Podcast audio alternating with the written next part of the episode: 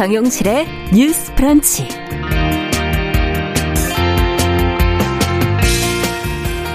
안녕하십니까 정용실입니다. 한동안 중단됐던 퀴어 축제가 다음 달 서울광장에서 3년 만에 오프라인으로 열립니다. 아, 그런데 서울시가 이 축제에 신고제가 아닌 허가제를 적용을 했고 일정도 하루만 조건부로 지금 허가해서 이에 대한 비판의 목소리가 나오고 있습니다. 서울시와 조직위의 입장, 우리가 생각해 볼 문제는 무엇인지 함께 이야기 나눠보도록 하죠. 네, 어제부터 플랫폼 택시의 합승이 법적으로 가능해졌습니다. 5인승 이하 택시는 같은 성별끼리만 합승을 할 수 있고요. 길에서 잡아타는 방식의 합승은 기존과 똑같이 금지가 된다고 하는데요. 합승 이용과 관련해 미리 알아둘 것, 주의할 점들 저희가 챙겨보도록 하겠습니다. 자, 6월 16일 목요일 정용실의 뉴스 브런치 문을 엽니다.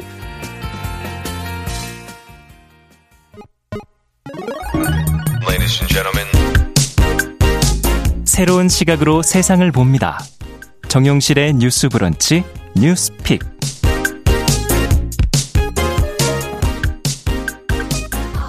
네, 정용실의 뉴스 브런치. 항상 청취자 여러분들과 함께하고 있습니다. 오늘도 유튜브 그리고 콩 앱, 라디오 이용하실 수 있습니다. 어, 오늘 유튜브로 많은 분들이 들어오셨네요. 860분 정도가 들어오셨어요. 자, 오늘 첫 코너 뉴스픽으로 시작하겠습니다. 목요일은 이 두 분과 함께하고 있죠. 조성실 정치하는 엄마들 전 대표 안녕하십니까? 네, 반갑습니다. 자, 국민의힘 신보라 전 의원 오늘은 전화로 만나보겠습니다. 안녕하십니까? 네, 안녕하세요. 네. 자, 오늘 첫 번째 뉴스는 촉법소년 관련된 내용을 좀 잡아봤습니다. 예, 촉법소년이 강력범죄를 저질렀을 때 자신이 촉법소년임을 이용하려 했다는 등의 이제 뉴스가 나오기도 해서요. 연령 하향 요구가 그동안에 있었는데 법무부가 한동훈 장관의 지시로 지금 촉법소년 연령 하향을 위한 전담팀을 구성을 했다는 보도가 나왔어요.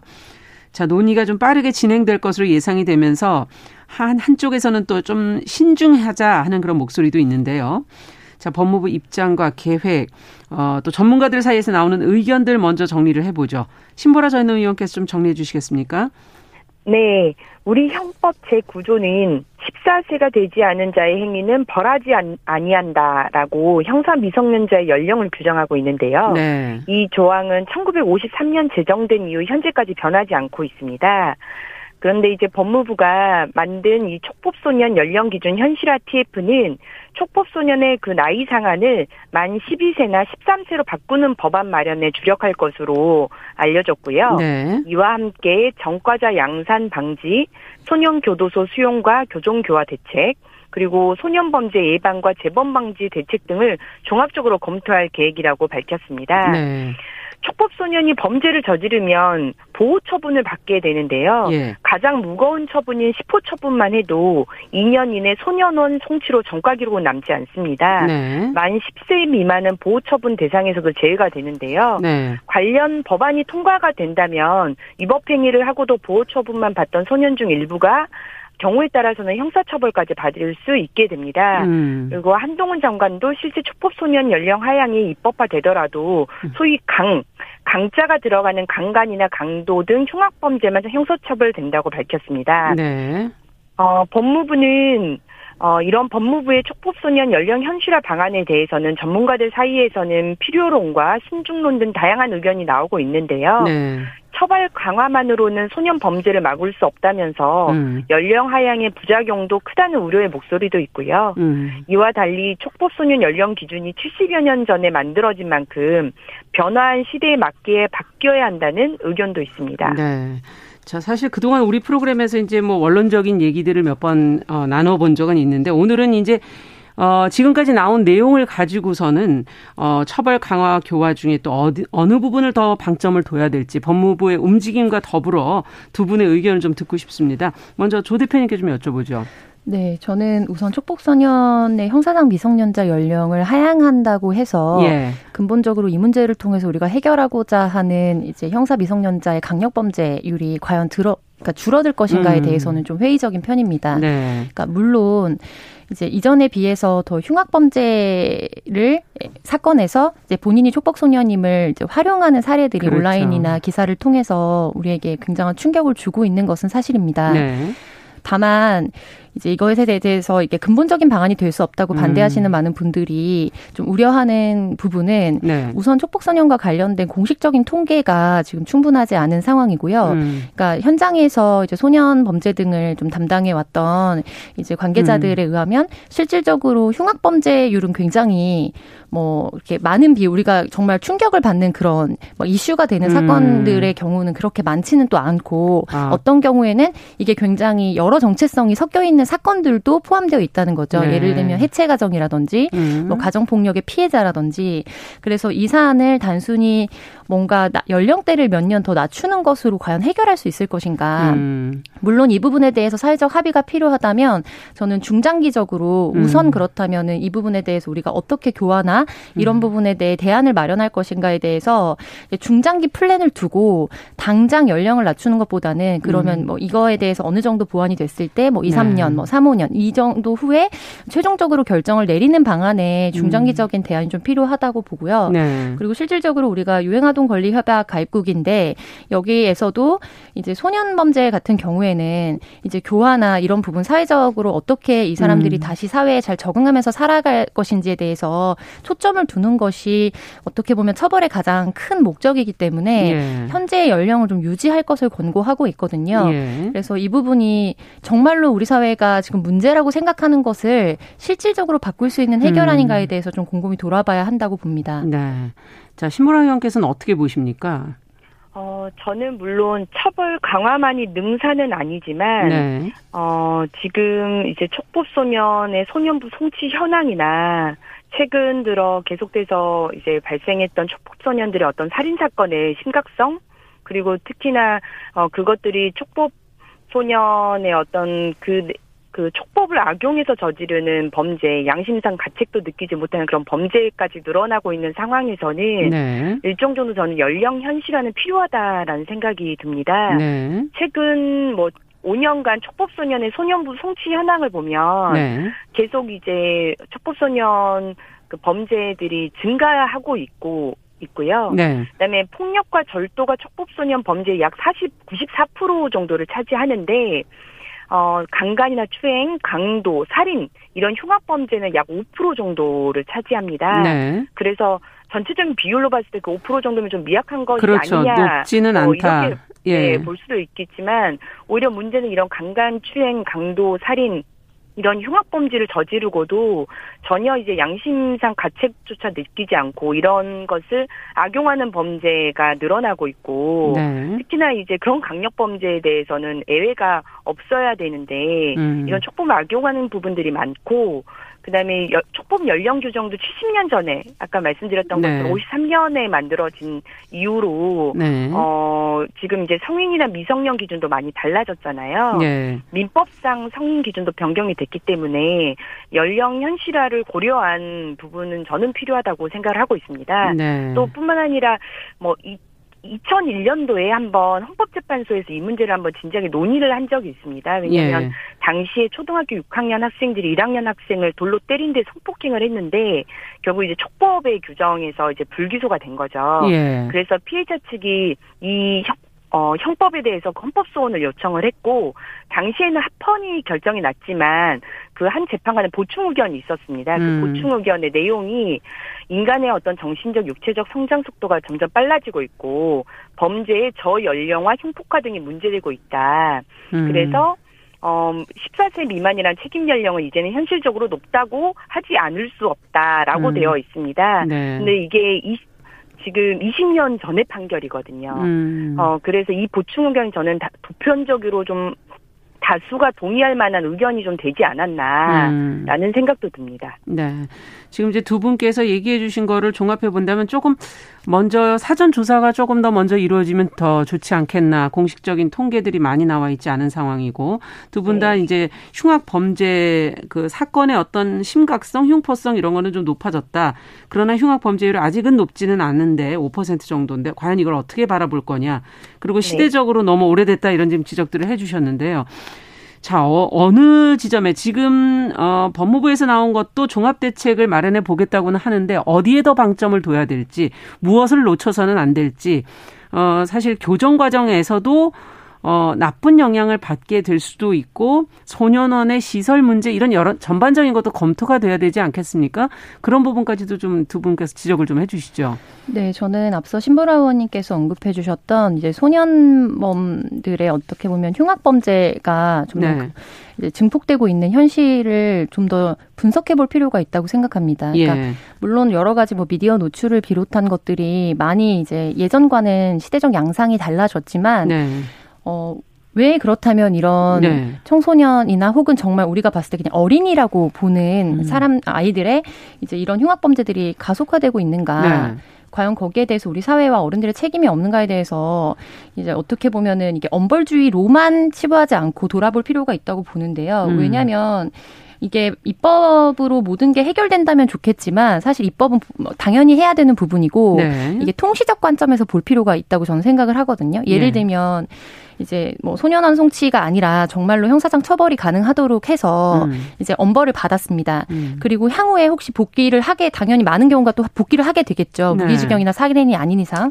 근데 그렇게 됐을 때 그러면 이 한 개인이 음. 사회에 돌아와서 다시 정말 이전에 소년원에서 교화 가능성이 있었던 것보다 더 나은 가능성을 가지고 사회에 적응하면서 또 다른 음. 문제를 야기하지 않겠느냐. 음. 그래서 어떻게 보면은 좀 위험한 비유일 수도 있겠습니다만 압력밥솥처럼 음. 현재 우리가 소년 범죄가 문제가 되고 있다라는 어떤 국민 법감정이나 이제 공론화된 여론을 이 촉법 소년 연령 하향이라는 문제로 예. 해소한 것처럼 보였으나 사실은 해소되지 않는 압력이 음. 결국에는 수년 뒤에 우리 사회에 어떤 형태의 또 다른 흉악 범죄로 이어질지는 모르는 거거든요. 음. 그렇다면 결국에는 이 소년들의 범죄가 어디로부터 비롯되었는가에 음. 대해서 실질적인 분석과 대안이 음. 국가적 대책이 마련되지 않은 상황에서의 엄벌이 음. 어 우리 우리 사회를 더 나은 방향으로 가져갈 수 있을 것인가에 대해서 저는 굉장히 좀 우려하고 있고요. 네. 그러니까 물론 정말 강력 흉악범죄, 뭐 살인이라든지 이런 거에 음. 대해서는 또 엄벌이 필요한 부분이 있겠습니다만 13세 이하 어린이가 뭐 살인을 저질렀다 이런 음. 경우에는 이제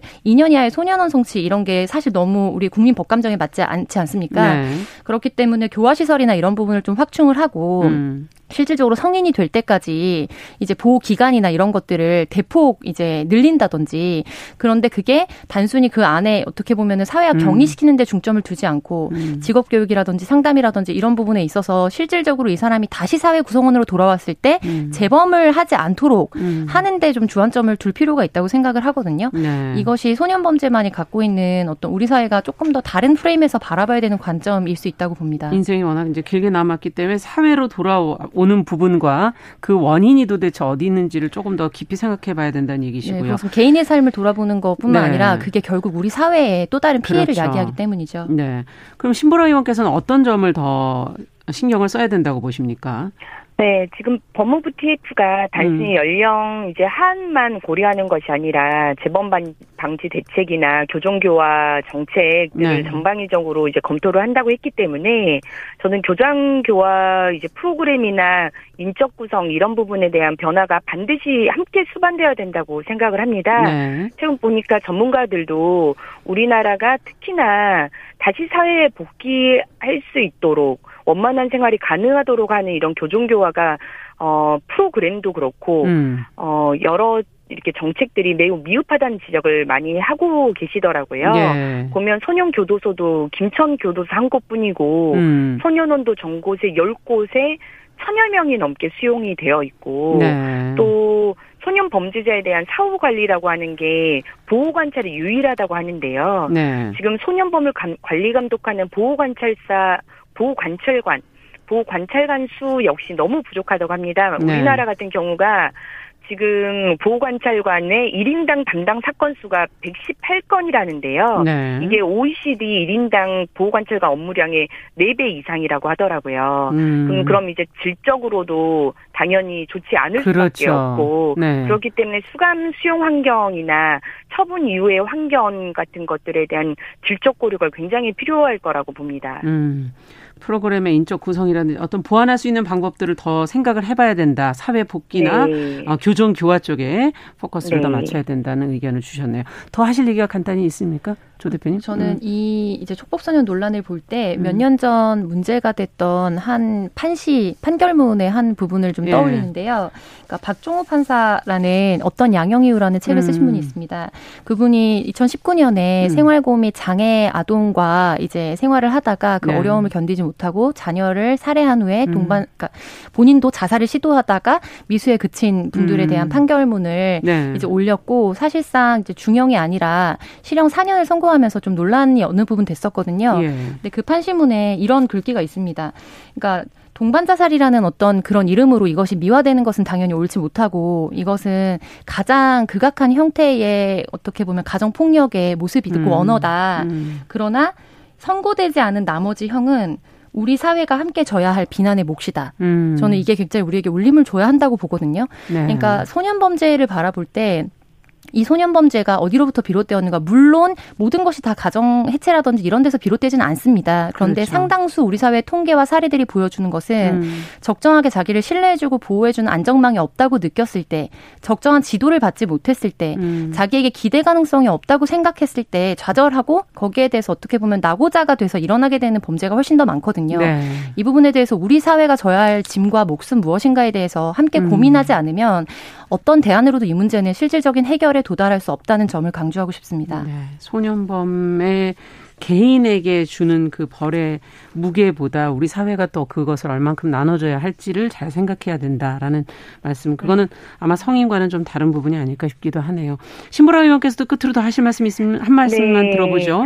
네. 어, 영국 같은 경우도 최근에 소년법을 개정해서 만 10세부터 형사처벌은 가능하지만 네. 그와는 별도로 소년법원이 따로 존재를 하고요. 아. 그 어, 그러한 엄벌보다는 또 재활의 방점을 둔 다양한 처분들이 있습니다. 예. 또 다양하게 보호관찰관도 두고 소년 범에 특화되어 있는 보호관찰관들을 따로 네. 그 지난해와 올해 각각 천여 명, 또 올해는 천오백 명을 충원한다고 하더라고요. 예. 이런 지역 사회와 국가적 노력이 함께 좀 결부되어야 그러네요. 이 소년 범죄 본질적인 해결에도 훨씬 더 도움이 되지 않을까라는 생각이 듭니다. 네.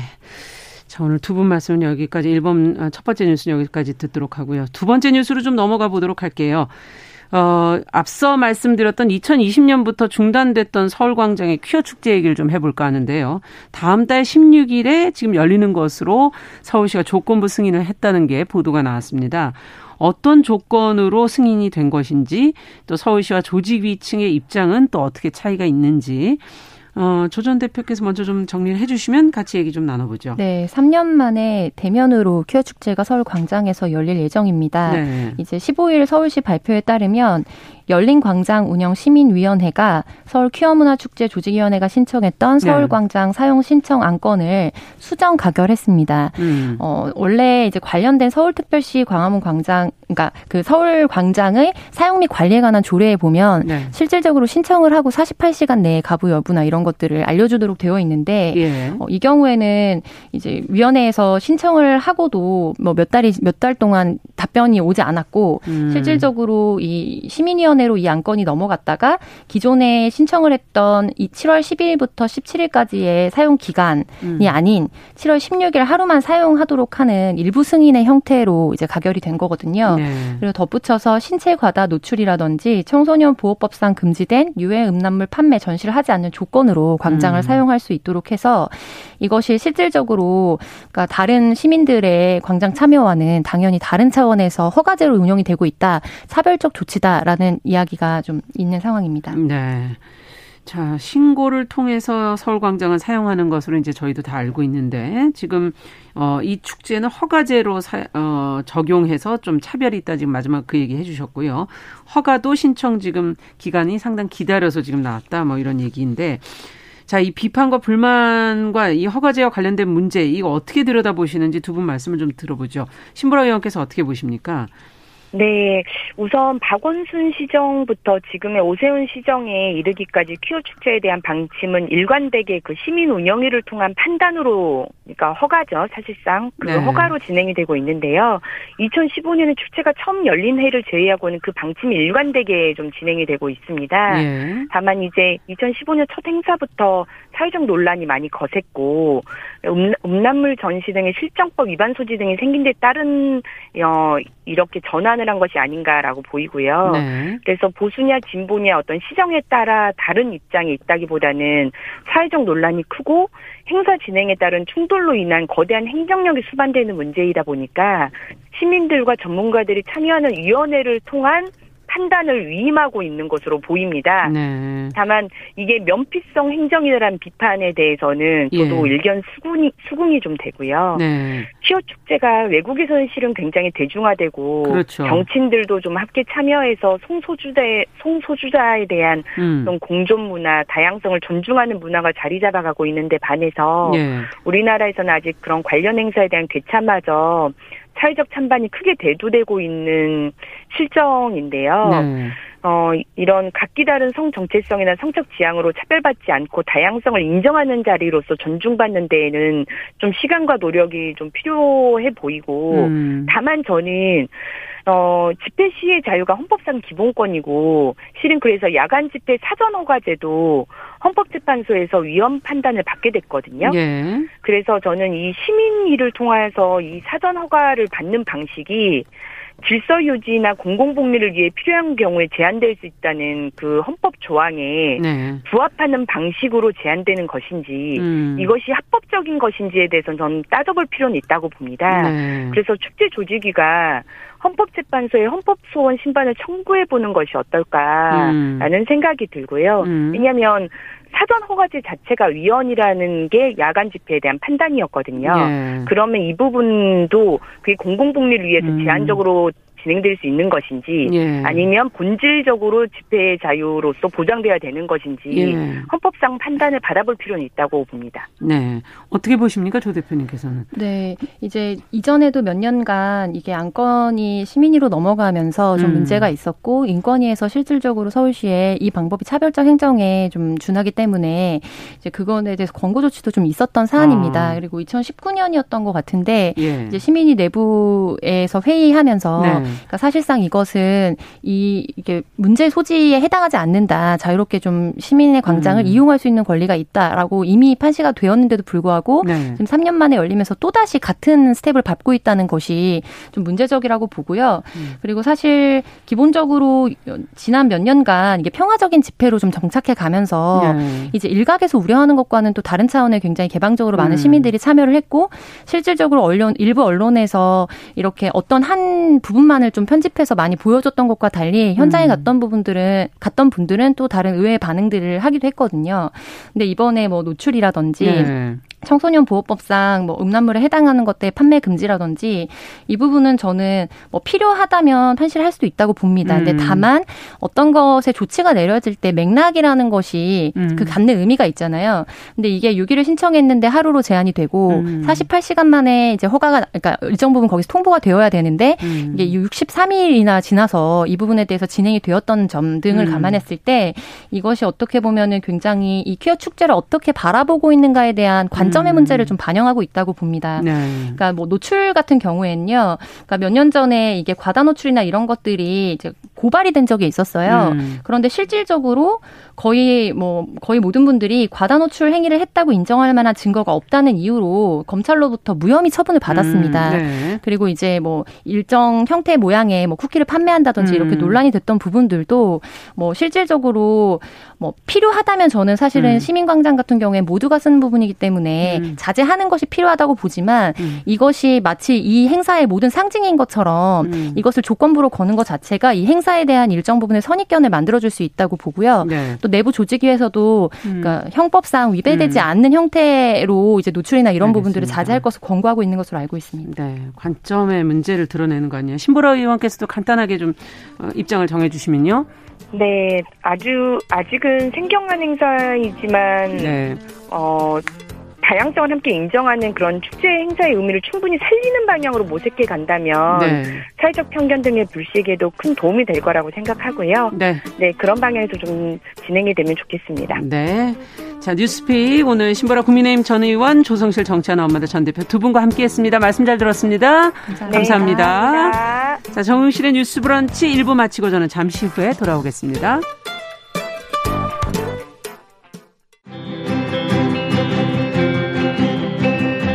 누군가는 아깝다고 생각할 우리 사회의 다양한 비용들과 푼돈들, 음. 삶의 전선에서 음. 최선을 다하고 살아가는 우리의 모습도 제 몫에 맞는 평가와 그에 합당한 시선이 좀 필요한 시점이 아닌가 하는 생각을 해충이다, 이충이다. 이거는 네. 순전히 사람의 그 아. 그 잣대로 이야기를 하는 거예요. 음. 곤충이 우리 사람보다 몇 억 년 먼저 지구에 나왔거든요. 호모 사피엔스의 선배다 이렇게 얘기를 해요.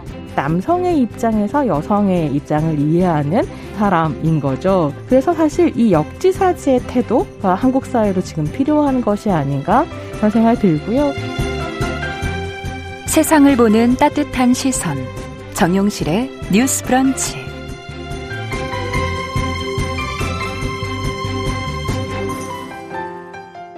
네, 정용실의 뉴스 브런치 듣고 계신 지금 시각 11시 31분입니다.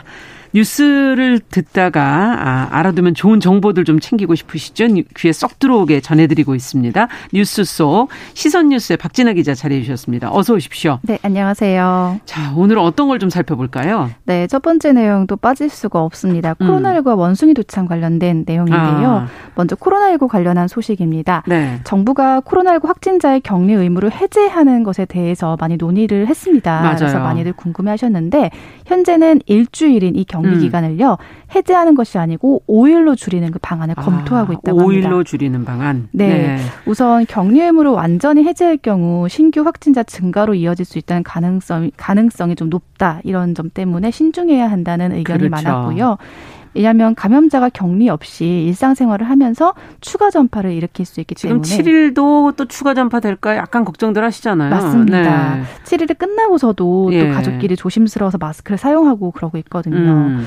또 전문가들이 올 가을 겨울에 코로나19 재유행을 경고하고 있기 음. 때문에 그런 여러 가지 점을 좀 취합해서 격리 의무 해제보다는 음. 이렇게 의무 요일을 줄이는 것으로 네, 그렇군요. 네, 한다고 네. 합니다. 자, 그럼 방역 수칙도 다시 한번 좀 점검을 해볼까요? 네, 맞습니다. 네. 특히 요즘 오늘은 조금 쌀쌀하긴 하지만 그래도 좀 날씨 많이 더워지면서 에어컨 사용하는 네. 곳 많이 늘고 있거든요. 그래서 또 환기 부족해지는 곳이 많아서 아. 이것도 망각하시는 경우들이 작년 생각해 보니까 그러네요. 그렇죠. 예. 네, 여름에도 많이들. 유행이 확 올라갔던 8월이었나요? 뭐. 맞습니다. 예. 그 부분을 많이 잊고 계세요. 음. 그래서 음식점이나 사업장 등 다중 이용 시설은 자연 환기하는 거 정말 중요하고요. 음. 음. 냉방하면 2시간마다 한 번씩 10분 정도는 자연 환기 한번 실시하셔야 됩니다. 그러네요. 또 수시로 손 씻는다는 거 잊지 마시고 자, 재채기 하실 때 당연히 마스크 착용하시겠지만 네. 요즘 또 실외에서는 해제가 의무가 그 마스크 착용 의무가 아니기 때문에 음. 안 하신 분들이 종종 있으시거든요. 맞아요. 예, 그래도 실외라고 할 때 재채기 할 때는 그냥 하시면 안 되고 옷 소매 같은 걸로 꼭 가린 음. 채로 하셔야 된다는 점 다시 한번 좀 기억하셔야겠습니다. 그러네요. 특히 환기를 좀 신경을 쓰셔야 네. 되겠어요. 네. 네.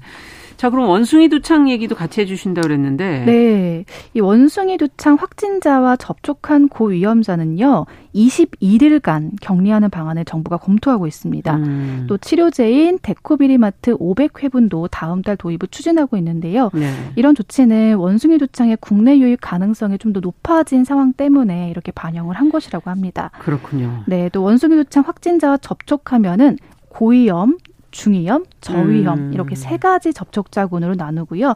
그런 다음에도 이 접촉이 성접촉자인지 또 음. 동거인인지 이렇게 나눠서 이런 사람들을 고위험 접촉자로 분류해서 격리를 실시한다고 합니다. 방대부는 이렇게 분류를 한 것에 대해서 이 원숭이 도차는 호흡기를 통해 전파되기보다 네. 피부나 체액이 접촉돼서 그래서 전파되는 경우가 많기 때문에 아. 그래서 이렇게 좀 분류를 했다. 어디에서는 또 공기 전파 가능하다 이런 어. 얘기도 어. 나오긴 하던데 어떻게 보십니까? 이거는 지금 그렇죠. 공기 전파 예. 가능한 거다. 요즘 이런 기사도 많이 나오고 그래서 음. 좀 저도 궁금했는데요. 조금 전에 말씀드린 것처럼 원숭이 두창은 대체로 밀접한 신체 접촉으로 감염된다는 음. 것이 정설입니다. 음. 네, WHO의 로자몬드 루이스 긴급 대응 프로그램 천연두 사무국장은요. 지난 8일 그 브리핑에서 타인과의 밀접한 접촉이 주된 원인이다라는 음. 걸좀 강조해서 말을 했습니다. 이는 현재 그 환자군의 특성을 살펴보는 것 보면은 또 상통하는 부분인데요. 물론 뭐 공기 중에 미세의 입자인 에어로졸 통한 감염이 뭐 절대적으로 없다 이렇게 말하기는 조금 배제할 수는 없지만 모든 병에서 음. 그래도 아직까지 그 이렇게 에어로졸로 가능하다라는 그 입증된 충분한 자료는 없다고 합니다. 음, 좀더 그거는 확인해 봐야 된다. 네. 근데 감염자 현황 때문인지 지금 성소수자들이 더 취약하다 이런 얘기들이 나오고 있는데 그게 사실인지 모르겠어요. 네, 사실 음. 데이터를 보면 좀 그렇게 비춰질 수 있고 그래서 음. 원숭이 도창이 걸리면 어, 저 사람 이렇게 하면서 약간 음. 손가락질도 하고 이런 상황들이 좀 있다고 하는데요. 이게 그래서 좀 자, 정확하게 아셔야 되는 게 지난달 말 WHO 고위 관계자의 말을 인용하면요. 원숭이 도창이 또 유럽에서 열린 성 소주자들의 파티를 통해 확산됐다 이렇게 나오면서 음. 이런 얘기들이 나왔습니다. 그런데 원숭이 두창은 일부 특정 집단만의 중심으로 퍼지는 게 절대적으로 아니고요. 음. 더더욱 성병도 아닙니다. 그렇죠. 네, 그렇기 음. 때문에 그렇게 생각하시면 안 되고 확진자나 감염 동물과의 밀접 접촉, 상처, 체해, 또 옷이나 침구 등을 통해 음. 누구나 감염될 수 있습니다. WHO도 성적 지향과 관계없이 모두가 잠재적 감염 위험에 노출돼 있다는 점도 재차 네. 계속 강조하고 있습니다. 항상 신경을 써야 되겠네요. 네. 네. 자, 다음 소식 또 가보도록 하죠. 어떤 소식입니까? 네, 다음은 택시 합승인데요. 네. 저는 제 기억에 합승을 딱히 많이 해본 적이 없어서 주변에 어제 많이 예전에는 물어봤어요. 있었죠. 네, 그래서 네. 이 합승의 여부에 따라 또 연령대가 달라지는 맞아요.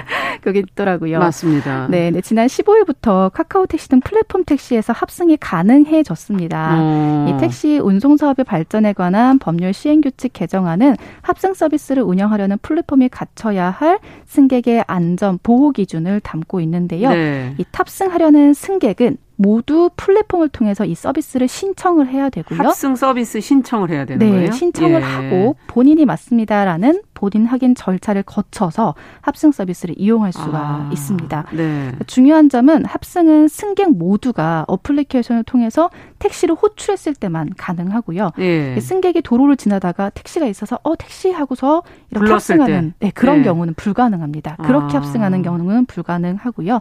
또 탑승하기 전에 좌석 정보를 승객이 알 수 있도록 기사님이 안내를 해야 하고 음. 또 이게 또 차량에 따라 다른 게 경영이나 소형이나 중형 택시는 승객의 성별이 같아야만 합승을 할 수 있는데 음. 6에서 10인승 승용차 또는 13인승 이하 승합차에 해당하는 대형 택시에는 성별 제한 없이 합승이 음. 가능합니다. 네, 그렇군요. 이게 예전에는 그냥 어 워낙 저 밤늦게 음. 택시를 잡기 힘드니까 네. 그 지나가는 택시들을 이렇게 같이 탔던 건데 이게 아니라 미리 신청을 해가지고 네. 내 좌석이 어딘지도 알고 또 작은 소형이나 중형 이하는 이제 나, 동성 예, 동성이어야 되고 네, 그 맞습니다. 여러 가지 조건들이 붙는 거군요. 네. 그러면은 어 택시 기사가 임의로 승객을 합승시키는 이거는 가능한가요?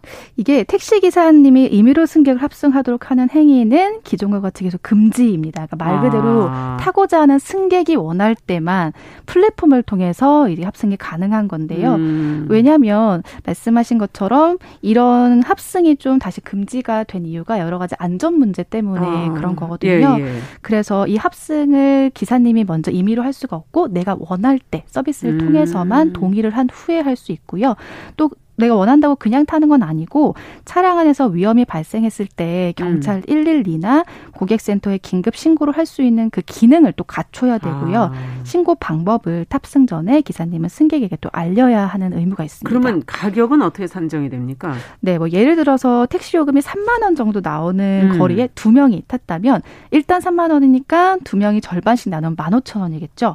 거기에 호출료가 각각 3,000원씩이 됩니다. 음. 그러면 저는 이제 1인당 18,000원 8,000원을 결제하게 되는 건데 음. 승객 한 명으로 보면은 12,000원 정도가 절약이 된 거고요. 그렇죠. 또 택시 기사님의 경우는 호출료가 3,000원, 3,000원씩이었잖아요. 네. 그럼 그 6,000원에서 수수료가 약 1,000원 정도가 된다고 해요. 그걸 음. 제외하고 약 5,000원 정도 수익이 추가가 되는 겁니다. 아, 승객은 그, 조금 싸지고 네. 어, 어, 택시 기사분들께서는 조금 수수료랑 뭐 호출료 이런 게 좀 올라가고. 네.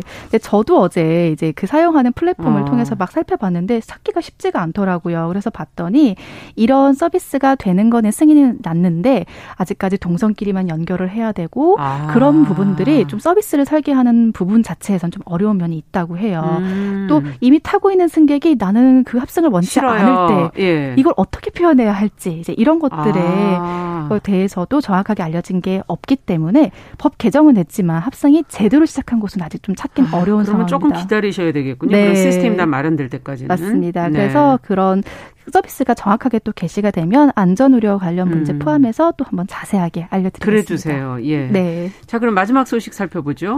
네, 다음은 신장암과 관련된 소식인데요. 매년 6월 18일은 세계 신장암의 날입니다. 음. 신장암은 신장의 여러 부분 중에서 혈액을 걸러서 소변을 만들어내는 신실질에 생기는 암을 가리키는데요. 음. 신장암은 전체 암 중에 2.4%를 차지하고 또 다른 암에 비해서 비교적 빈도가 좀 낮고 완치율이 84.7%를 어이구, 완치율이 네. 높네요. 네, 네 맞습니다. 네. 그렇다고 합니다. 근데 예전에는 60, 70대 노년층에서 주로 발생하는 것으로 알려졌는데 있는데 음. 요즘은 영상 장비가 또 발달하고 건강 검진이 많이 보편화되면서 50대 이하에서도 이 신장암 발생률이 높아지는 추세라고 아, 합니다. 아, 뭐 위험한 그 위험 인자라 그럴까요? 그건 네. 뭔가요, 대표적으로? 가장 대표적인 게 흡연입니다. 흡연. 네, 흡연력이 있는 경우라면 아. 일반인에 비해 1.5배에서 2.5배까지 발생 위험이 증가하는 것으로 알려져 아. 있고요. 특히 하루에 한 갑 이상을 피우는 남자 흡연자의 경우는 약 2배, 여자 흡연자의 경우는 약 1.5배 위험도가 증가합니다. 또 신장암 발생의 10에서 20%는 고혈압에 의한 것으로 추정되고 있기 때문에 음. 고혈압 환자도 좀 주의하셔야 됩니다. 흡연과 혈압. 네. 네. 그러면 조기 진단을 해야지 이렇게 완치율이 높아지는 거 아닙니까? 특히나 이 신장암이 더 그런 이유가요. 음. 신장의 위치를 좀 보면 그 이유를 알 수 있는데요. 신장이 복막의 뒤쪽에 분리돼서 위치하고 있기 예. 때문에 암이 상당히 진행될 때까지 아무런 증상이 없다고 아. 합니다. 그래서 우연히 발견되는 조기 진단자들의 경우는 아무 증상이 없는 채로 발견되는 경우가 발견되는군요. 네. 특히나 또 발견이 된 후에 신장암은 방사선 치료나 항암 치료에 잘 반응을 하지 않는다고 해요. 음. 그래서 더더욱 조기 진단이 중요한데 조기 진단을 위해서는 복부 초음파가 가장 효율적이라고. 복부 초음파. 네, 그래서 건강 검진 할 때 복부 초음파도 좀 잊지 말고 신장도 한번 체크해 보셨으면 좋겠습니다. 네, 맞아요. 장기가 많기 때문에 이 복부 초음파 참 중요한 것 같아요. 네. 자, 뉴스 속 오늘 시선 뉴스 박진아 기자와 함께 살펴봤습니다. 말씀 잘 들었습니다. 감사합니다.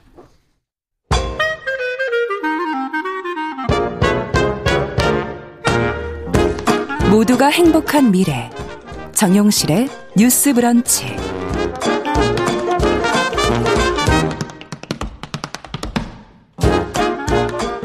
네, 정용실의 뉴스 브런치 듣고 계신 지금 시각 11시 43분입니다. 자, 저희가 목요일에는 서점 편집자의 세심한 안목으로 고른 좋은 책 같이 읽어보고 있습니다. 동네 책방. 오늘은 책방 사춘기 유지연 대표 자리해 주셨어요. 어서 오세요. 네, 안녕하세요. 네. 오늘은 어떤 책을 들고 오셨는지. 네. 우리는 책의 파도에 몸을 맡긴 채인데요. 네. 이 책은 그 강원도 속초에서 1956년부터 3대째 운영 중인 동화서점의 그 김원건 대표의 에세이예요. 음. 60년이 넘는 시간 동안 이어져 온 서점을 아버 지의 뒤를 이어 맡은 김영건 대표가 2015년부터 이제 횟수로 8년째 서점 일을 하고 있어요. 아. 그래서 이전에 이제 당신에게 말을 건다라는 책으로 서점 이야기를 한번 했었는데 예. 이때는 이제 매니저로서 동화 서점을 이제 적응하는 일을 하면서 이렇게 시선으로 바라보았다면 네. 네. 이번 책은 이제 어엿한 서점의 대표가 되어서 더 많이 부딪히고 겪으며 성장해 나간 서점의 일 이야기와 함께 30대 중반을 갓 넘긴 한 사람의 독서 생활문입니다. 이야. 그래서 여기서 이게 서평이 아니라 독서 생활문이라고 붙인 이유는 독서 생활문 처음 네. 들어봐요. 그렇죠. 예. 작가가 붙인 말인데요. 예. 이 이야기가 이제 다른 사람에게 읽어볼 만한 가치가 있기를 바라면서 책 읽기에 자신의 생활을 녹여내고 있어서 음. 이렇게 붙였다고 해요. 그래서 단지 서점 운영자로서뿐만 아니라 더 좋은 아빠로, 더 좋은 사람으로 나아가고자 고민하고 노력한 이야기들이 담겨 있고요. 그럼에도 이제 자신의 생활이 대부분 서점 안에서 이뤄지기 때문에 네. 그 일터인 서점에서 비롯되는 책과 사람들에게 귀를 좀 기울이면서 그 두려움과 용기 속에서 써나간 이야기들이 담겨 있습니다. 네. 사실 속초에 되게 유명한 서점이죠. 맞아요. 동화 서점.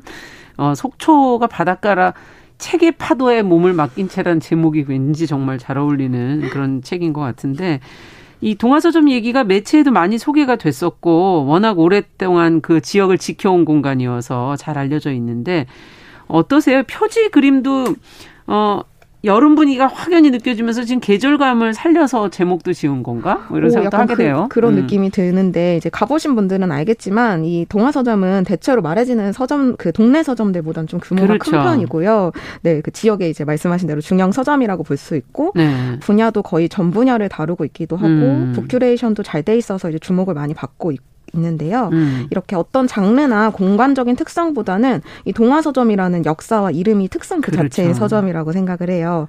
그래서 그런 상상을 하면서 이 책을 만나다 보니 저도 이 책의 파도라는 표현이 굉장히 잘 어울린다고 음. 생각을 했고 또 이렇게 서점 일이나 독서라는 행위 자체를 책의 파도에 몸을 맡긴다라고 하는 지점이 되게 시적이고 문학적으로 그러네요. 다가오더라고요. 그래서 공감을 하시면서 읽을 수 있을 것 같고 음. 또 표지 그림은 저도 참 좋아하는 일러스트레이터인 휘리 작가가 그렸는데 아. 내지에도 사파가 중간중간 좀 담겨져 있어요. 아이고, 그러네요. 넘겨보니까. 네. 그래서 이제 전반적인 좀 정서를 형성하고 있고 장면을 좀 상상하면서 기분 좋게 읽을 수 있는 음. 역할을 그림이 또 해주고 있습니다. 네. 그림의 느낌도 뭔가 추억 속으로 저희를 좀 데려가는 것 같은 그런 맞아요. 느낌도 좀 있어서. 좀 아련해지는 느낌이 네. 있고요. 그리고 약간 이 책의 형식을 살짝 소개해 보자면 그 홀로 밤에 서점에 남아 있는 자신의 모습을 빗대어 앤디 위어의 소설 마션을 소개하고요. 음. 그리고 서점 밖에 있는 메리골드 화단에 멈춰서는 사람들을 보면서 카렐 차페크의 책 정원가의 열두 달을 얘기하고 야. 또 서점 구석구석에 손글씨로 적어둔 POP와 작은 소개 문구들을 바라보며 글자 풍경이라는 책을 소개하는 등 이렇게 서점에서 만날 수 있는 음. 다양한 풍경과 이야기들을 책과 이렇게 연결하고 있는데 저도 이제 사실 책을 이렇게 고르는 일이 쉽지 않다는 걸 알기 때문에 이 김영건 대표의 독서력에도 좀 감탄을 아니, 하게 저도 지금 놀랐어요. 카를 차페크의 책 그렇게 막 흔하게 읽는 책은 아니어가지고 모두가 읽는 예. 책은 잘 아니라서 맞아요. 네. 그래서 이렇게 뭐 그림책이나 청소 청소년 소설, 사진집, 문학, 인문서 등 약간 전 분야의 책들을 이 책 안에서 그러네요. 소개를 하고 있어서 약간 동화 서점이라는 공간처럼 좀 다양한 독자들을 만족시킬 아. 수 있는 책이 아닌가 생각했습니다. 그러네요. 만약에 서점이 만약에 하나 한 분야에 특화된 책, 서점이라면 네. 이렇게 다양한 분야의 책들을 다 언급할 수가 없죠. 그렇죠. 그건 예. 좀 어려운 일이에요. 서점 많이. 분위기와 함께 느껴지는 그런 책 선정이다라고 볼 수도 있겠네요. 네. 그러면 어떠세요? 어, 서점 얘기는 아무래도 서점을 운영하는 유지연 대표께서도 어, 공감하는 부분이 많지 않았을까 하는 생각이 드는데. 네, 물론 이제 저와는 규모도 그렇고 환경적으로 좀 다른 부분이 많긴 한데 네. 저도 이렇게 재미있게 읽으면서 또 이게 진짜 말씀하신 대로 남일 같지가 않아갖고 음. 그러니까 눈물이 살짝 나올 만큼 좀 우프게 아. 공감을 많이 하면서 읽었어요. 네. 또이 책이 굉장히 신간인데 제 주변에도 이제 벌써 읽은 분들이 좀 있고 특히 서점업 하시는 분들이 관심 있게 보고 그렇죠. 계시더라고요. 나랑 어떤 차이가 있을까? 맞아요. 궁금하거든요. 다른 서점 네. 이야기도. 그래서 이렇게 음. 서점의 일상을 다루고도 있지만 그와 연계해서 이제 책을 소개하고 있어가지고 음. 한 서점원이 이제 여기서 소개한 책 중에 안 읽어본 책들을 좀 꼭 읽어봐야겠다고 리뷰를 남겨주셨더라고요. 아. 그래서 이제 저도 비슷한 생각으로 제가 다루는 책이나 취향 위주로 독서를 하다 보니까 음. 알고는 있지만 안 읽어봤던 책들이 여기 되게 많이 소개가 되어 아, 있더라고요. 아, 그렇군요. 네, 그래서 저도 이제 좀 읽어볼 책들 리스트를 정리하기 또 해서 그 리뷰에 많이 공감을 했고 음. 이렇게 비슷한 일을 하긴 하지만 각자의 공간의 매력에 따라 이렇게 서로 영향을 줄 수 있다는 점도 좀 재미있고 음. 또 결국엔 이게 서점의 본질이 아닌가 하는 생각이 들었는데요.